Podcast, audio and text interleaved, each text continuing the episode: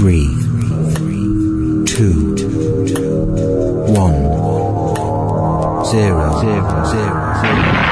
From the studios of WORQ in Wisconsin, this is the Stand Up for the Truth podcast.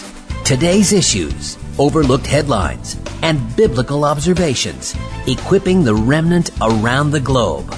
Got your sword handy? This is Stand Up for the Truth. Crash Connell, it is the last Friday in July, July 28, 2023. Fresh new podcast. Let me show you the room right now. I'm in here along with Mary Danielson. Johnny Rader is uh, videoing this for our YouTube channel. So if you uh, are not on YouTube, you haven't seen the videos, Q90FM Radio is the channel, Q90FM Radio on YouTube, and uh, this will be going to video as well. Good morning. Good morning. It is indeed Fresh Podcast Friday. 100% natural, nothing artificial, no preservatives, unless we're talking about God's nature and the Word of God. And I have two scripture passages today. My name is Mary Danielson. Welcome to the podcast. Psalm 31, 23 and 24 says, O love the Lord, all you his godly ones.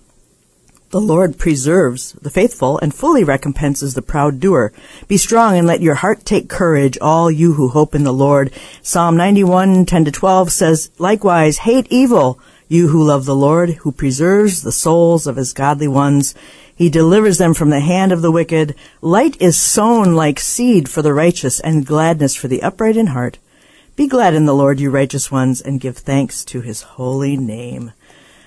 Pray with me this morning before we welcome our guests. Oh Lord, we come before you with thanksgiving and praise today. Your goodness and your faithfulness restores our souls every single day. Thank you for what you do to preserve your people and to keep us from evil. Uh, give us courage, Lord. We need courage to go forth and speak your name with all boldness and grace. We pray for our guest today and the Loeffler family that you would continue to use him we ask you to protect and strengthen him in the inward man and give him many open doors to share your truth. In Jesus' name, amen. John Loeffler is my guest today. John's a 40 year broadcast news veteran and hosted the weekly news program Steel on Steel for 32 years. John is a and a researcher, and a lot of his materials can be found at Koinonia House in their online store, and that would be khouse.org and at Compass International, and that would be compass.org. Welcome back to Stand Up for the Truth, John. Uh, let me turn on the right button. I I actually turned on the phone button. I turned on the phone button, and he is on this great technology. Where are you? Where, where are you located? I'm in Coeur d'Alene, Idaho this morning, where it's a beautiful morning in the forest. And it sounds like he's right here in their studio, it right? It does. Yeah. It does. All right. It's amazing technology when it works. It's wonderful, yeah? Okay, you want to do that again? Yeah. We can edit all that out for the video. yes, the, the multilingual podcast today. Uh, John, the war on truth. Wow, it's become so fierce today. And it's not just in suppressing the truth, on so many fronts, and that's Romans 1. That's a whole other podcast.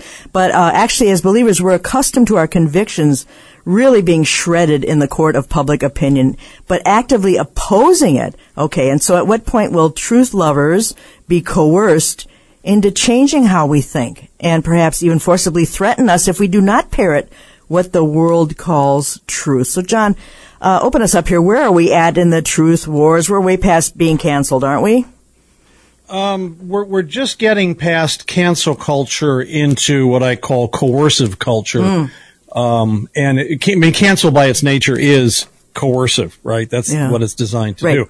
And there's a reason. You said, you know, we're being shredded in in the court of public opinion. We're really not being shredded. We're being criticized and attacked. The problem is, is that you can't respond in certain courts. Mm-hmm. Uh, and that's what cancel culture is all about because logic and reason would carry the day. They know we have winning arguments. And so since they don't have, so, somebody who believes in relative value cannot have winning arguments because their arguments just flip flop and go all over the place and you can take them apart in seconds. Uh, and so they know they can't do that. So they only have one option left and that is to cancel people either off their jobs or, you know, wherever it happens to go. Uh, but it's stepping up to the next level, at least the effort to take it up there in coercing people. And of course, that's the same thing as a social credit score. That's what that's all designed to do is to coerce you, not by necessarily throwing you in jail. Uh, this is the whole new tyranny that even Václav Havel pointed out way back. Oh, what was it? We should say about late 1990s when he talked about the, the power of the powerless. And he said the new dictatorship is not a, di- is not a glory and honor of a person like a Stalin or a Hitler or a Lenin, etc. It's rather glorification of an idea. And then everybody has to bow and scrape and give lip service to the idea. Truth is not the object. Okay. Only adherence to the narrative. The problem, Havel pointed out, was that once two or three people stand up and go, wait a minute, the emperor has no clothes. Uh, suddenly that becomes a real threat. Why did they go after Artur Pawlowski so fiercely in Calgary, Alberta? Yeah. Why? He was a loud dissenting voice. Uh, in Canada's liberal culture, they couldn't tolerate that. Why did Trudeau trample all over the truckers and things, even though the Canadian government had completely bungled the whole uh, lockdown, etc., because they were loud protesting voices, and we won't tolerate that in the name of tolerance, and that's what you're hearing. Wow. Yes. You know, you have to watch what we say, obviously, because uh, YouTube or whatever, uh, they will pull the plug. And and even uh, searching for information. Now, I find when I'm researching here and I'm searching for information, I have pretty much gotten to the point where I expect nothing to come up that is useful for me. And I've been doing this since the 90s. And you used to be able to Google or whatever Google was at the time, and you could just find things. So that was the first thing that I found is I could no longer find anything unless I had a specific website that I wanted to go to you can't do subject related searches anymore. Um, and, and so this to me was one of the very first sort of eye opening things. And then it went on from there, of course, social media, um, which has just been sort of the end of civilization as we've known it, even with people to people, censorship, uh, disinformation, fake news. Um, what is there something that we can even do at this point? I, I don't know where, where we're at with all that, but what, what should we do to at least um, be able to still speak the, the truth? What what are our options um, to be informed? Well, you can always speak the truth. It's just there may be a very negative consequence for so doing. And that's what separates the real faithful from the, from the, the hoi polloi out there. Cause I noticed uh, before we got on air, we were talking about, uh, the new platform debanking. That's the new one here. And as, if you watch the multiple trends that are going on, uh, over on one side, we have a push towards social conformity. On the other, the Western banking system is plowing into a, a perfect storm. They know it. We know it. Maybe the average public doesn't know it, but that's it. And they're going to have to do something to bail this whole thing out. Uh, when you look right now that say, for example, the total revenues brought in by the Internal Revenue Service in form of taxes only covers the debt service now and social security. All the other spending of the government is not covered by that. So you're going to see that governments will become more and more rapacious, just becoming giant money sucking machines to try to keep this whole game going. Okay. So why is that important to truth? Well, because as this whole system needs a giant reset, Oh, where have we heard that term before? Uh, as the whole system needs a reset, they're going to use that crisis to reset us. And part of that resetting is to force people to conform by making your actual ability to participate in the economic system in jeopardy if you don't. And, you know, Nigel Farage was debanked. Although I don't know if you saw the story this morning. Every once in a while, Mary, there's sort of a pleasant little, uh, happenstance. I guess there was such a row, as they say in Great Britain. Uh, it was fallout over Nigel Farage having his account shut down right. that already Parliament is moving to pass laws against that. And if we were to do that, uh, ironically, Yuval Harari came up with a good idea. Oh, you know, I've been listening to a lot of his books, uh, and I won't, well, let's not go into his philosophy and everything else, but he was talking about artificial intelligence. And he said, we must pass legislation almost immediately that when you are online talking to an AI computer, it must identify itself because AI is moving so fast that it will appear to us to be sentient. It probably won't be, but it doesn't have to be. It just has to convince us that it is. And it does that by getting used to us and how we talk and think and then beginning to address that. And suddenly you feel like you have a landsman there. You know, you have Yeah. a, a brother in arms. He said, we must identify that immediately. And that's one piece of legislation that I actually agree with him. It mm-hmm. needs to be passed. The second one is no one can be denied a job or fired from a job or debanked or any other social thing uh, on the basis of their so their political, religious, or philosophical or moral opinions. That must be passed into law uh, because the lawmakers are woefully, and I mean woefully, behind the curve in trying to keep up with exactly what's going on. And as you both know, uh, this has tremendous momentum. It's being driven by forces that are far beyond your state legislature or your Congress. Wow, you're listening to Stand Up for the Truth. My guest is John Loeffler this morning, and uh, just going back just a little bit, if people don't know who Nigel Farage is, he's a it was the British Brexit Party leader. He's a very well known uh, politician. Um, I think he's is a broadcaster or a, a news guy, but. Um, uh, he, he says uh, in Britain, a well-known politician, Nigel Farage, has had his bank account closed by a bank called Coutts, C-O-U-T-T-S, that specializes in rich clients. It's owned by the much larger National Westminster Bank, whose largest single shareholder by far since 2008 is the British government. Uh, and then it says Farage has been friendly with Donald Trump and has been opposed to uh, the excesses of transgender ideology and the pursuit of zero uh, emissions. So he doesn't fit, you know, as a global citizen at all. Um, but it, it does prove, and I think this uh, Zero Hedge article does say that they closed his account for purely political reasons. And so, yeah, there people are scrambling a little bit. And you said that was this morning that they're going that they backtracked on him.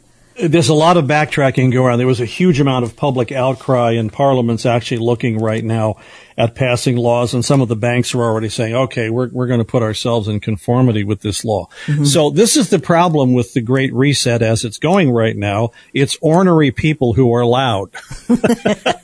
Yeah, that's And that. th- Yep. This this is a real problem. Uh, it may work in China with the social credit score and and the way they manipulate people, but there are still enough wise people in the West that are screaming about it. I I, I was really surprised that it was Great Britain, because if you look at this uh, Titanic, as we say, of Western civilization that's trying to sink, you know, Britain's up there in the foreground of of sinking it. I was surprised that during the lockdowns and related issues, the Australians were just as absolutely complacent as they were. Um, I've been talking to friends who, who live there and were describing everything that was going on. Canada is halfway in between, but that's because there's so much slop over across the border. Canadians are not uninformed. And uh, there's enough, you know, cross influence that's going on there. Yeah. But it, this, it, it's right here that the battle seems to be fierce in the United States, where people are saying, "Okay, enough of this balderdash." You know, Mm-hmm. Yeah. we're not go- we're not going to allow it. Well, and Dr. Mercola, who um, people say is the number one source of COVID misinformation. Well, he's not, but that's the way uh, the world looks at him. But on, Right. on a different side of the coin here now, he is um, probably one of the most well-known alternative medicine uh, people in this country. I've known about him for many, many years. But what happened was uh, July 13th, J.P. Morgan, he Joseph says, J.P. Morgan informed me they're closing all my business accounts along with my personal accounts of my CEO, my CFO, and their respective spouses and children. My CEO was informed his young children also will never be allowed to bank with Chase in the future. No reason was given other than there was quote unquote unexpected activity on an unspecified account, which of course is likely not true. And then he goes on to say, this is what the new social credit system looks like and what every soul on the planet can expect from the CBDCs that are being rolled out. Um, Yeah. so your financial life, will, you could be deleted. And some of these, I was reading the whole article and it's too long to go into here, but, but now people rely on this money. I don't know. Do they keep their money? Do they no longer, are their assets frozen? Uh, one gal uh, on the, uh, his staff has to take care of her very ill husband and they, she needs that money. Now lives are being destroyed by this. And I don't think Mercola is going to have quite as easy a time as Mr. Farage did. Uh, so now we have two completely different uh, situations that may come out very, very differently. What What do you think about uh, Mercola's? Because uh, this has to do with his his COVID um, quote unquote misinformation. Right. Uh, and this is important. You know what is tragic? Is you have Americans actually implementing anti-American policies. When you were talking mm. there, I was making a list as you were running. Look, look, at the, the Bill of Rights. Free speech. They're challenging his right to free speech and exchange of information. Uh, the knowing the charges against you. Mm-hmm. Okay, that's the next one. Well, you know, you're going to be debanked for reasons that are blah, blah, blah. It's sort of like violating our community standards, whatever the bejeebers that means. Yeah, no kidding. Okay, the purely arbitrary nonsense. So those are two of the rights in the Bill of Rights. Number three, the right to be secure in your person's papers and possessions. And of course, we began to assault that when we introduced forfeiture laws back in the 1980s, which had been widely abused. And then after 911, we made it worse. Uh, and, you know, there were voices like myself pointing out at the time, wait a minute, there, there's no checks on that. Oh, we're just going to go after bad guys. Well, mm-hmm. that sounds good, except someday I'm going to be the bad guy because I don't do what you tell me to do. So the tragedy is that we have Americans who don't seem to understand what the rights enshrined in the Bill of Rights are all about. It's called the spirit of the law. They shouldn't even be doing this. But even on college campuses, you know, when uh, students or college professors would be accused of, say, rape or something else, we find there are kangaroo courts going on where the outcomes are predetermined. Now, if these are the people training the next generation of Americans, we're really in trouble because you're finding when you talk to people now in their 20s, they don't know anything. Mm. They think they do, and they're very arrogant about what they think they know, but they actually know virtually nothing. Not only can they not read, write, spell, think, they do not know, and this is the critical one today because that's our subject, they do not know how to actually find truth. And maybe we could talk about that a bit.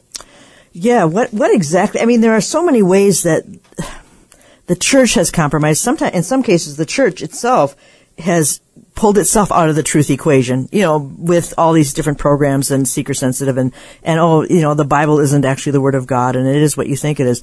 And so the church is not a good example of finding truth or maintaining truth. Not every church, but we've had enough movements over the last 10 years that we know that uh, the church is on a slippery slope in a lot of ways.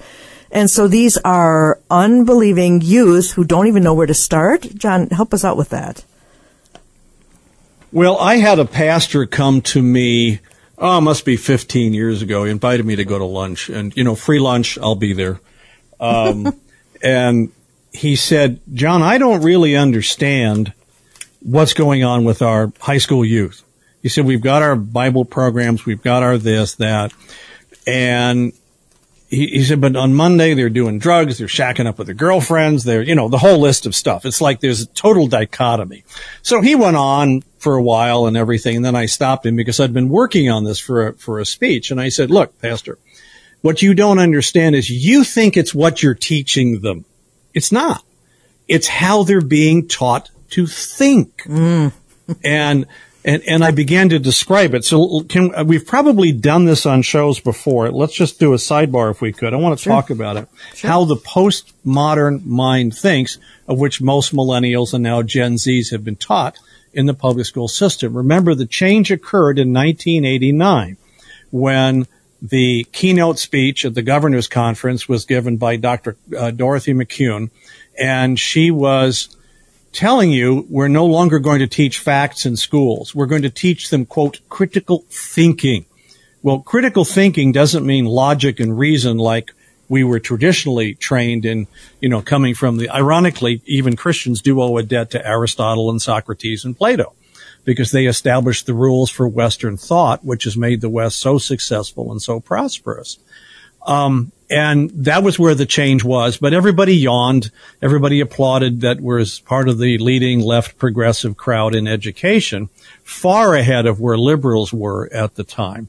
And you're now seeing the results of it. So how, how does the millennial mind think? Well, first of all, it all revolves around uh, no absolute truth.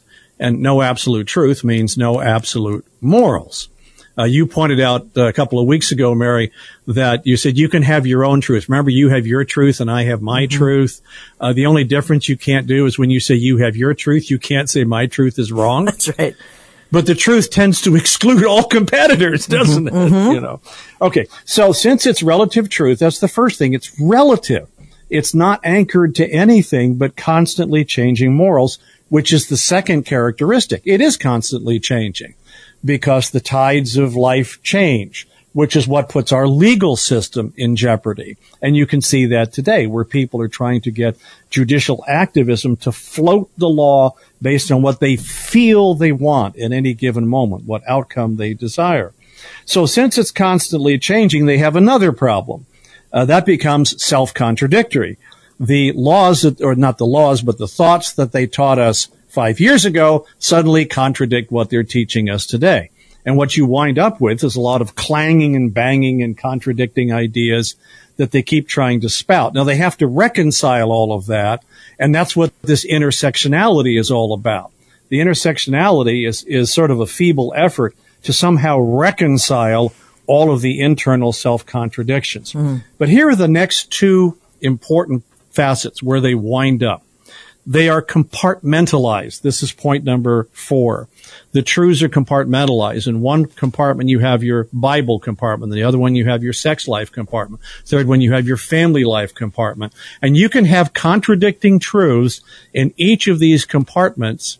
And the only unpardonable sin is to open a door between the two compartments. It's like matter and antimatter, you know, hmm. they don't do it. And that's where they will get mad at you uh, is if you start opening these doors and applying logic and reason. And so finally, in order to glue this all together, it is consensus driven.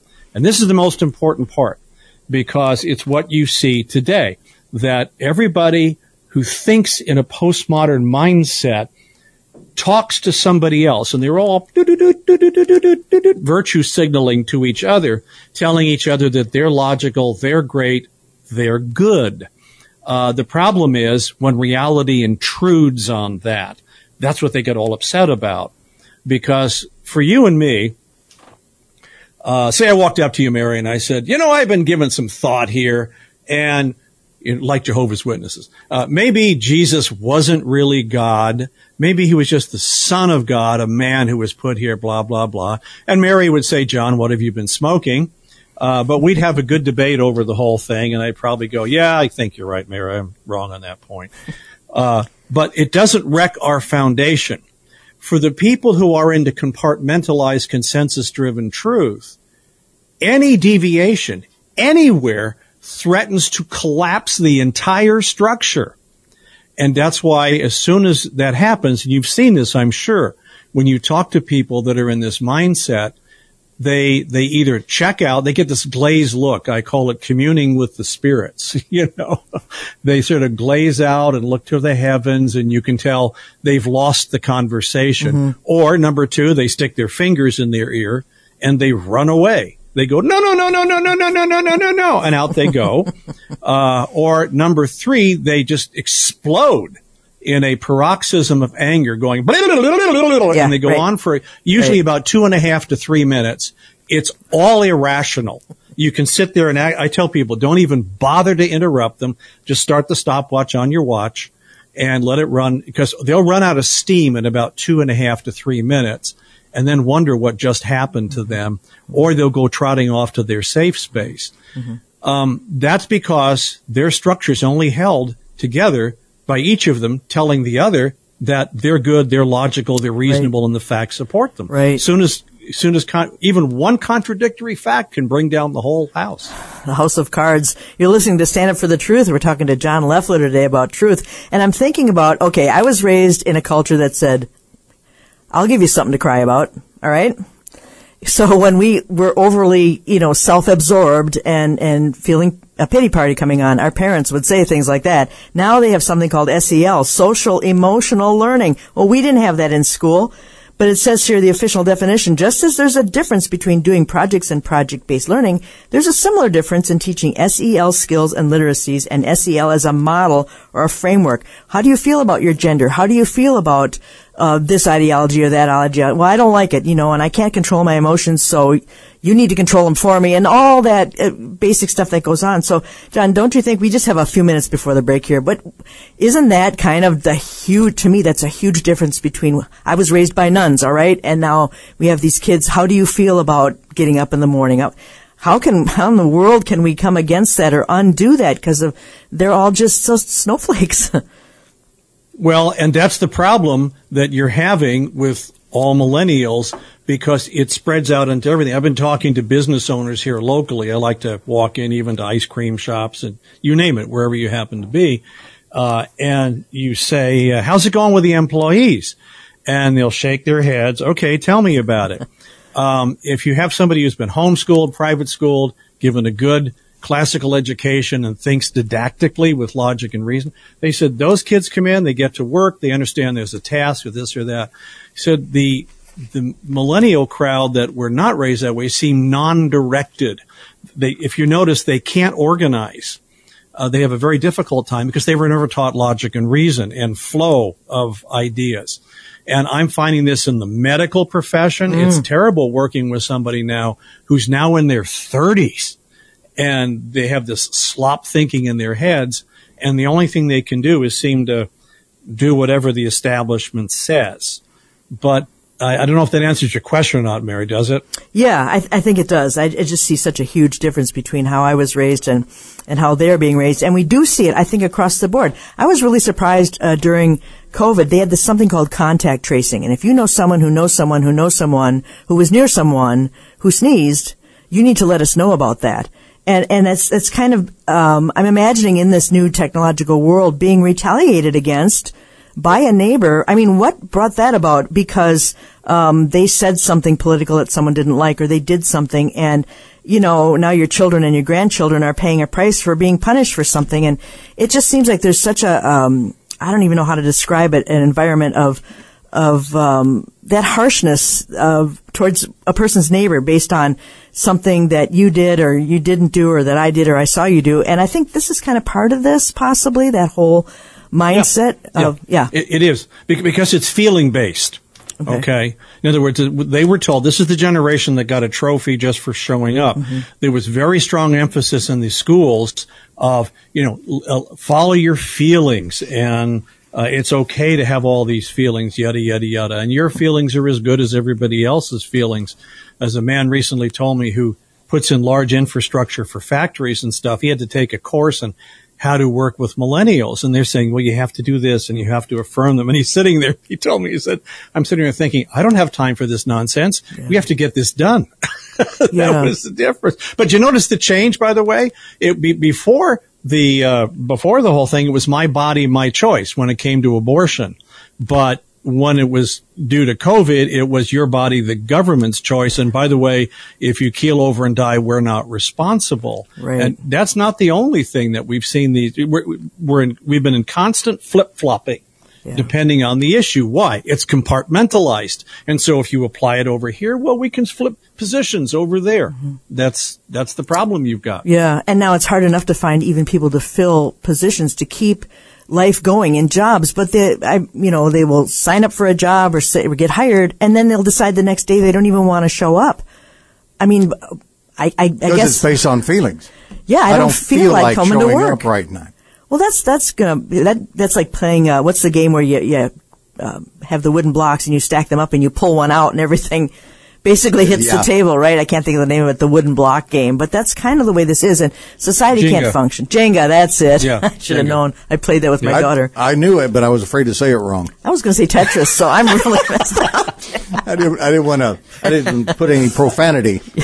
Well, but but you have to have mercy on these people. Oh, well, yeah, Th- they weren't trained. In other words, let me tell you what the, the the corollary of this. As this whole thing unravels economically, they're going to be asked to take the burdens of the last fifty years and pay for them. They're not going to know which way is up. yeah. We need to be able to orient them because they're going to be looking. Wow, yes, this is Standing for the Truth. We are talking to John Loeffler. We're parsing out truth and and uh, and the younger generation and that does not know or understand how that all works. And there is so much, so much coming against us as far as truth goes, and so many opportunities to um, to really surrender. I call them terms of surrender: misinformation, disinformation, fake news, narratives, propaganda, whistleblowing, psyops, chaos. Uh, so many terms for all these things, but we really want to look a little bit deeper into this with John Loeffler, and um, we're hope you come back with us after the break. Uh, we'll be back in two minutes.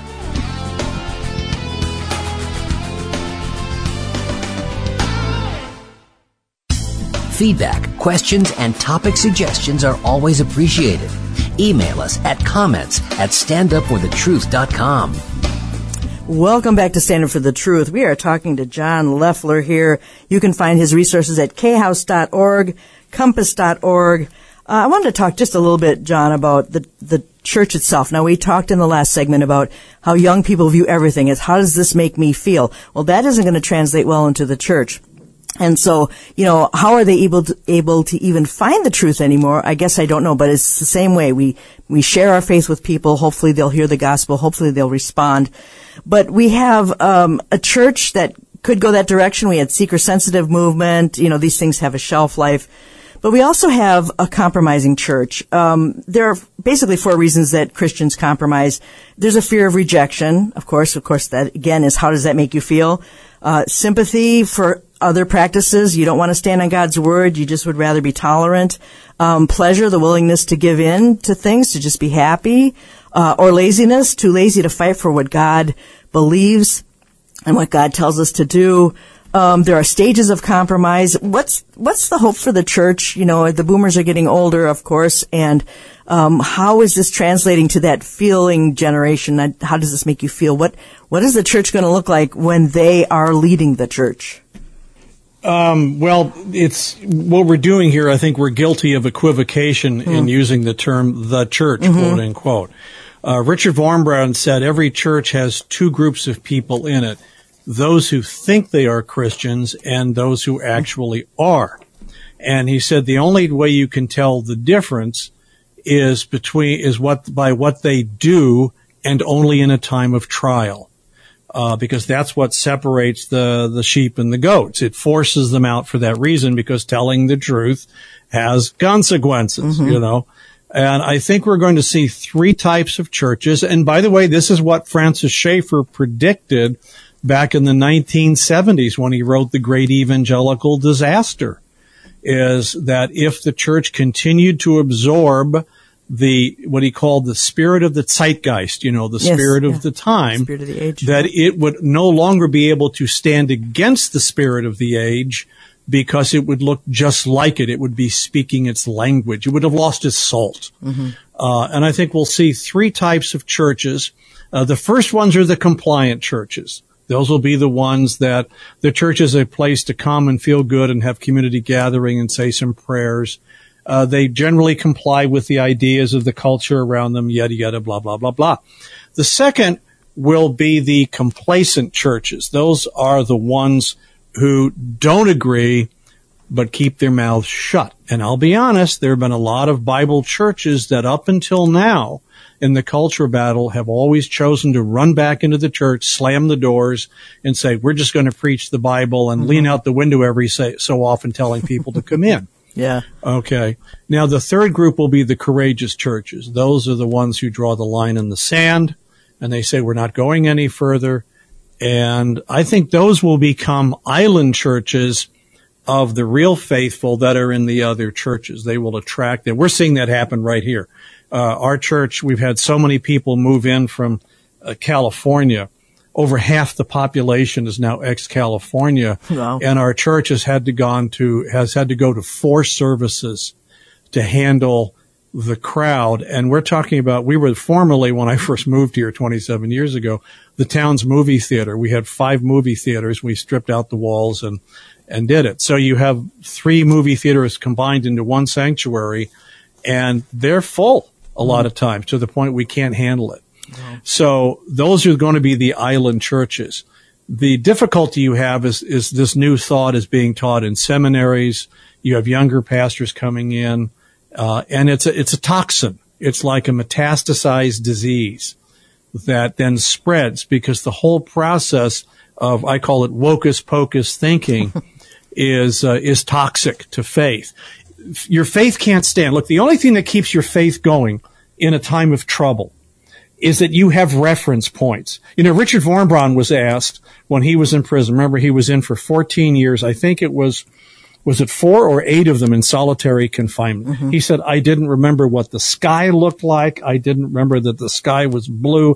I didn't remember colors because everything was gray, white, and black where I was on and so forth. He said, I could barely remember my name, but he was asked which scripture verse gave him the most comfort. And he said, not a single one. He said, by the time they got through with all the brainwashing and everything else they did, I couldn't remember my name barely, and I just couldn't remember them. We all tried to recall little bits of scriptures and write them down, the Christians that were in jail. He said, but what did get me through it was the relationship with the God of the universe, the God who is there that the scriptures talk about.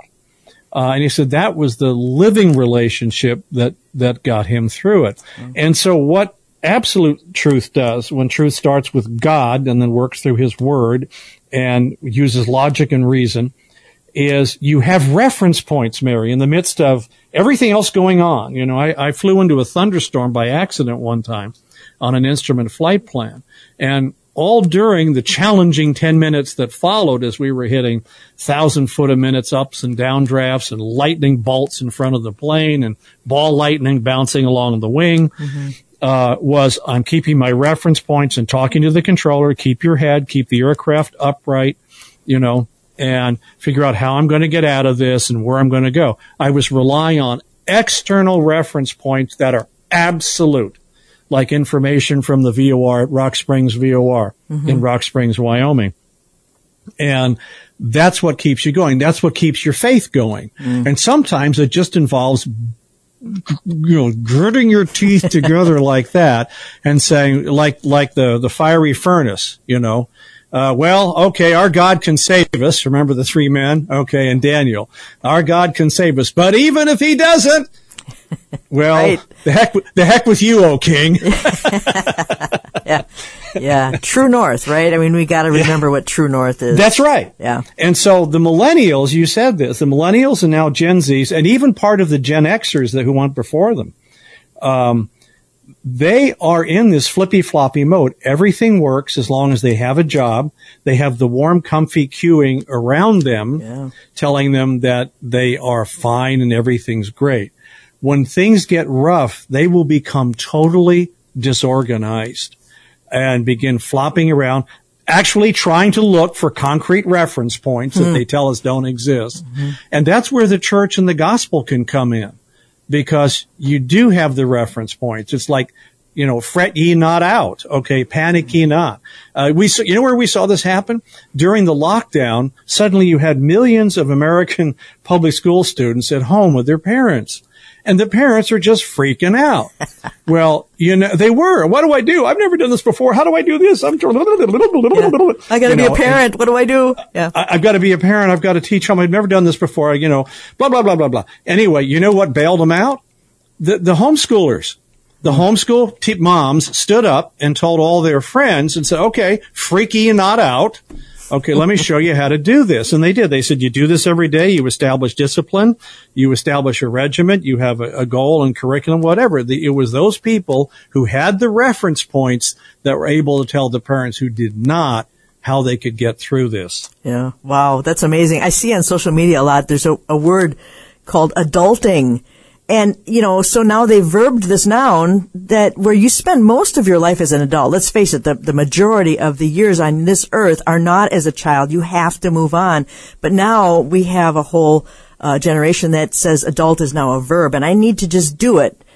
Um, whether I know how to do it or not, but whatever to happen, whatever happened to just being one, right? I mean, it's, Yeah, or we used to say in in uh, my jargon, "Man up." Doot, doot. What's up, Sarah? I just broke a norm there. The alarm just went off. Okay. Man up. Um, and but but the Apostle Paul tells us that, doesn't it? Quit ye like men. yeah. All right, behave like men. You do what you need to do to get the job done. Although I could never figure out the King James because he's telling you you want the men to quit. Is yeah, yeah, that is a funny one. Yeah, yeah, yeah. It is. Well, No, he's just he says act. He's t- telling the men in the church act like men. yeah, You know. yeah. Yeah, what a weird culture. It's just all on its head. The church actually needs a great reset because, you know, there are 50, speaking of Richard uh, Wurmbrand, uh, there are 52 countries where the Bible is illegal. So there's the other end of the spectrum. And if we were to get to that point where the very things that we need to do uh, and want to do and have to do become illegal, now we have to go to zero. We have to zero everything out and live like probably we should have in the first place um, you know, read the word and, and be ready to give an account of, of what the hope that is within us. Um, what do you think? Should the church, uh, hopefully the church will get a great reset? I mean, that's a persecution thing, right? The church needs a good dose of persecution. You hear that all the time. Uh, yeah, I mean, and what's wrong with going back to do that? I don't, you know, people have been talking about revival for a long time. Mm-hmm. I, I don't read that in the scriptures. I'm sorry yeah. it's not there. However, there every revival is simply a flat area on the way down. Uh, is typically hmm. what happens, and then the culture needs a total reboot. Hmm. God rebooted the world at least once. That was during the flood. Yeah. Uh, I call Revelation the book of renovation because it's another reboot. He finally just says, "Okay, it's a mess." and there's nothing we can do about it. You, you, know, when you realize it with artificial intelligence, this is a side trail, I guess. But right now, Satan doesn't care which God you worship as long as it's not the right one. Mm-hmm. Okay. He doesn't, he doesn't care what truth you, your truth, quote unquote, you believe as long as it isn't the real truth. Now that's not going to be forever. Yeah. Uh, in the end, there's only going to be one that's tolerated, that's worshipped, is what Revelation tells us that. Okay. You can see from the mark of the beast, no one can buy or sell, but there that, that he should take the mark, right? Well, what's social credit score and debanking all about? You're staring at it. Mm-hmm. You're staring at biblical prophecy coming true. But you realize that Antichrist, that Satan for the first time, in as much as possible in the physical realm, will be omnipotent, omnipresent, and omniscient. He'll know everything everybody's doing. He'll be present all around the world through the electronic system uh, and he'll be omnipotent in being able to course everybody. And of course, it says in the scripture, here's a call for the patience and the faith of the saints. You just, for those people who are in the tribulation time, you just have to last it out for three and a half yeah, years. Yeah. And Jesus said those times would be cut short. Remember in his Olivet discourse, right. for the sake of the elect, he said, if we didn't cut this short, no flesh would be saved. He said, that's it. It, it would just be too bad. Yeah. And I think to myself, you know, as much as these, uh, it's a great article I have in front of me. I'm going to reference in a second here. Um, it seems as though the mandatory mark is three and a half years in, three and a half years away from now. I mean, that's kind of a long time when you think about it. So how close are we to something really, really major taking place? This article called, uh, WorldCoin it says, have you had your eyes scanned by the orb yet? All it takes is just one trip, and once your data is in the database, you will receive some free money and a new digital identity that you will be able to use all over the internet. Uh, hundreds of thousands of people in Europe have already signed up. Those who have created WorldCoin intend for it to be a new identity and a new financial network that is owned by everyone on the entire planet. Oh, you can have a part of this. The following comes directly from the official website. More than three years ago, we founded WorldCoin with the ambition of creating a new identity and financial network owned by everyone. The rollout begins today. It will drastically increase economic opportunity, blah, blah, blah, right? Um, but it basically says, um, oh, this printed funny. Uh, the goal is simple and modest to create a system that will freely distribute to- tokens to all 8 billion people on the planet as a form of universal basic income. Okay, you don't need a job. But because of the rise of AI will make it tricky to figure out who's human and who's a digital fake. It needs to create a system that, that, that lets people all across the globe prove that they are human beings. But I never thought I would read that, John. I never thought I would read something how bizarre on the radio. But a lot of people have signed up for this. Um, thousands of people in Europe have had their eyeballs scanned and been issued a world ID. Um, if reports are to be believed, the uptake in Spain, where the sch- scheme first became available a year ago, has 150,000 participants, and then Portugal. I mean, what in the world is? Is there more to come? Is this it? Is there more to come? Oh, it, it's moving with breathtaking It speed. When is. I started to do this in 1990, you know, I left mainline broadcasting and started to do this, my show, Steel on Steel.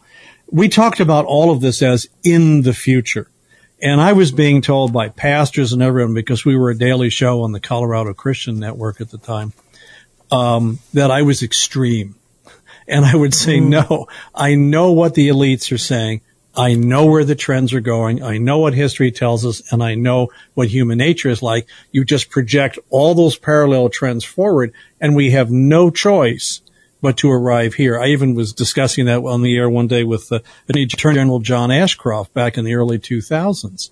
And he said, well, the American people just won't stand for it. Well, they're standing for Yeah, they are.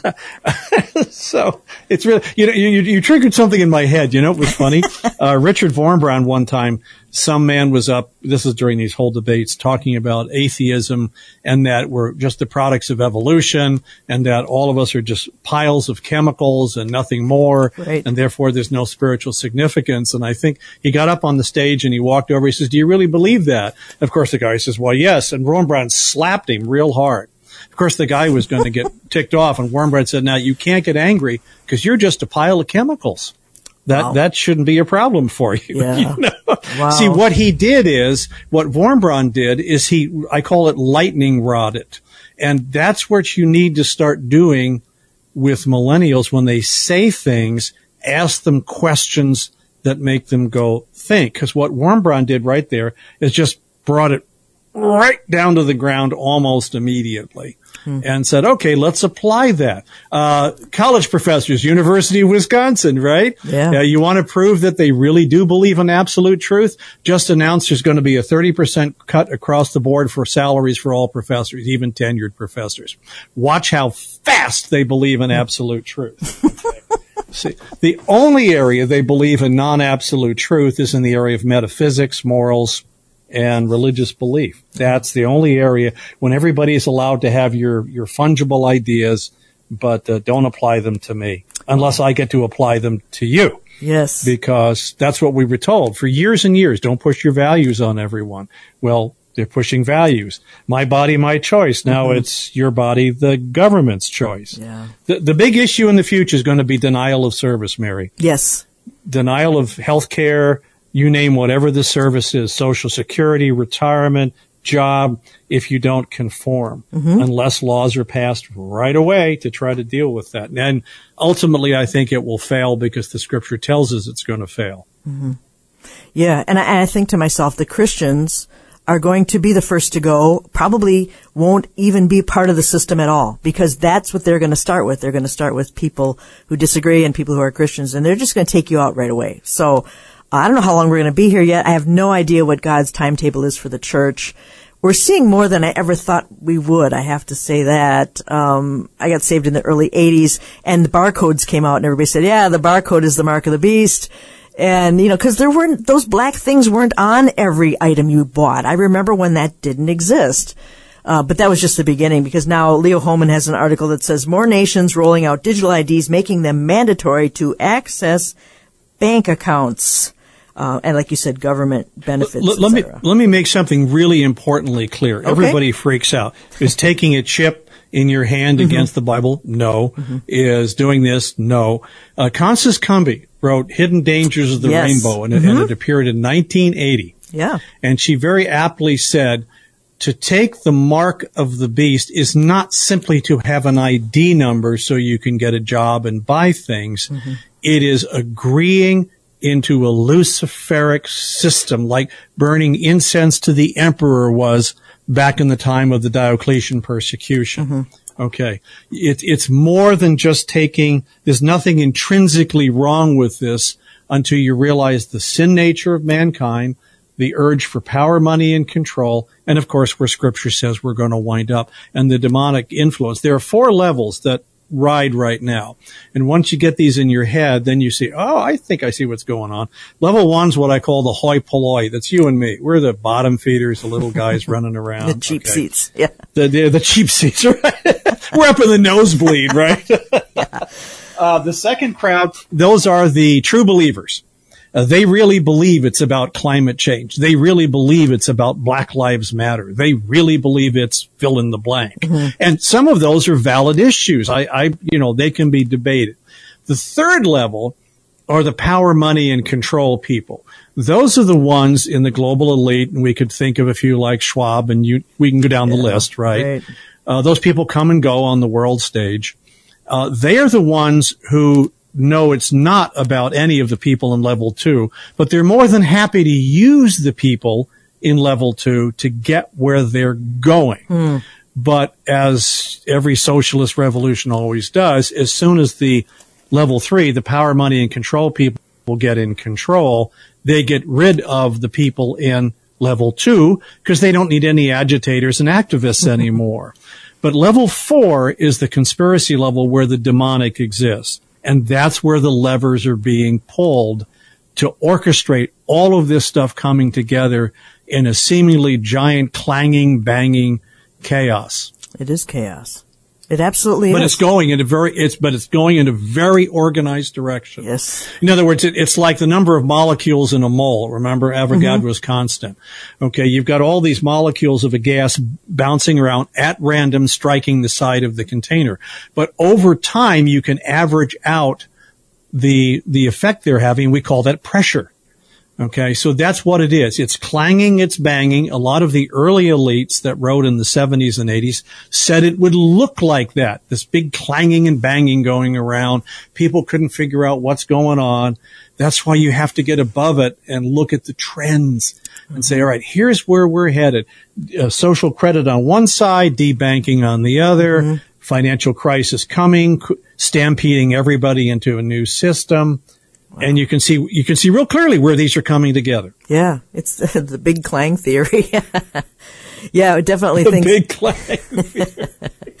I, I'm going to use that. I got to use it. well, and it's true. I mean, it's because Satan is the author of confusion, and, and it, it gets people uh, thinking, I, I can't take this in, I can't absorb it, it's too much, so they check out and they don't even try to understand it. But I wanted to ask you about, about the mark of Yeah. the beast, and, you know, it is an eternal decision, and God is good, and God is just, and He desires that none should perish. Will it, it will be clear to people what decision they are making. Will this, because it says, and they still did not repent from their sorceries and their, uh, you know, so there's a lot of hard heartedness going on. I trust that God will make it clear to people that this is an eternal decision. Uh, yes. Um, Not just- I'm not, not sure just how clear. Be- yeah. Yeah. I see. I'm not, I'm not sure because remember what God does at some point is if you reject God and you don't seek Him, He wants people to seek Him. Okay. Uh, he finally says, "Okay, well, have it your way." He says, "Not only have it your way, let me help you." And he hands them over to that spirit of uh, lusting, as it says in the scripture. You know, hearing they might understand, and seeing they might comprehend. Right. Uh, and I, I'm not sure, but it will be a decisive moment in the history of the world, so much so that, as you well know, the, the plagues and things that come upon the people who do take the mark. It, it, it's more than just a chip in your hand or a barcode, uh, like an infrared barcode where you can't see it visibly, but as soon as you put it under a scanner, it can be read by an infrared light. Uh, it's more than that. It's a, an acceptance of a clearly Luciferian system. But today, how many people have discernment to know that that's what it will be when it presents itself? Yeah. How many will just say, for security and safety, I'm just going to go do this because, well, you just got to do it. You right. know? Or I can't believe God wouldn't want my family to eat. That sort of thing. Emotion based, right? And I keep coming back Yeah. to Romans 1 because I've read it for years and years and years, but all of a sudden it seems to be three dimensional. God gave them over to a debased mind, a mind that does not work the way it was intended to work. And this is why we're seeing such people losing their minds over gender and all these other things because they can't put together a rational thought. I mean, is that what we're looking at? Andy Woods calls it the the abandonment stage. You know, God is abandoning us, or the abandonment stage of where um, people have made their decision. And so, seeing God give people over, are we seeing that with our own eyes? That's just an amazing thing to behold. In some cases, maybe, but I still think it's the day of salvation. Okay. I still think the field is out there to rescue people that will be listened to or that will listen to you. Uh, maybe it's like the 70 when they were sent out and Jesus said, go into a village. If they listen, fine. If not, take your sandals off, brush the dust off and Yeah. say the heck with you and move on. Okay. And I think that's, you know, the, the harvest is in the end times. I, I never thought I would see end times prophecy Mm-hmm. fulfilled as fast as Yes. we have now. Yes. You know, when Hal Lindsey wrote The Last Days of the Late Great Planet Earth in the 70s, um, we still couldn't quite see how all this was going to work. Right. Now you can see it. You go, I got it. Well, how does the statue talk? You know, the statue of the beast. Well, right. artificial intelligence. Well, We can see that already with deep fakes. Right. It, it, we can see it all. That's Yeah. what's neat. It is amazing. And re- yeah, and remember when Daniel in in the from Daniel seven to nine, um, Daniel asked twice, uh, "Gee golly willikers," I don't know if that's in Hebrew or not, but what does this all mean? And he was told, "Never you mind. This is for the time of the end, because only those believers in the end would need to Wow. know."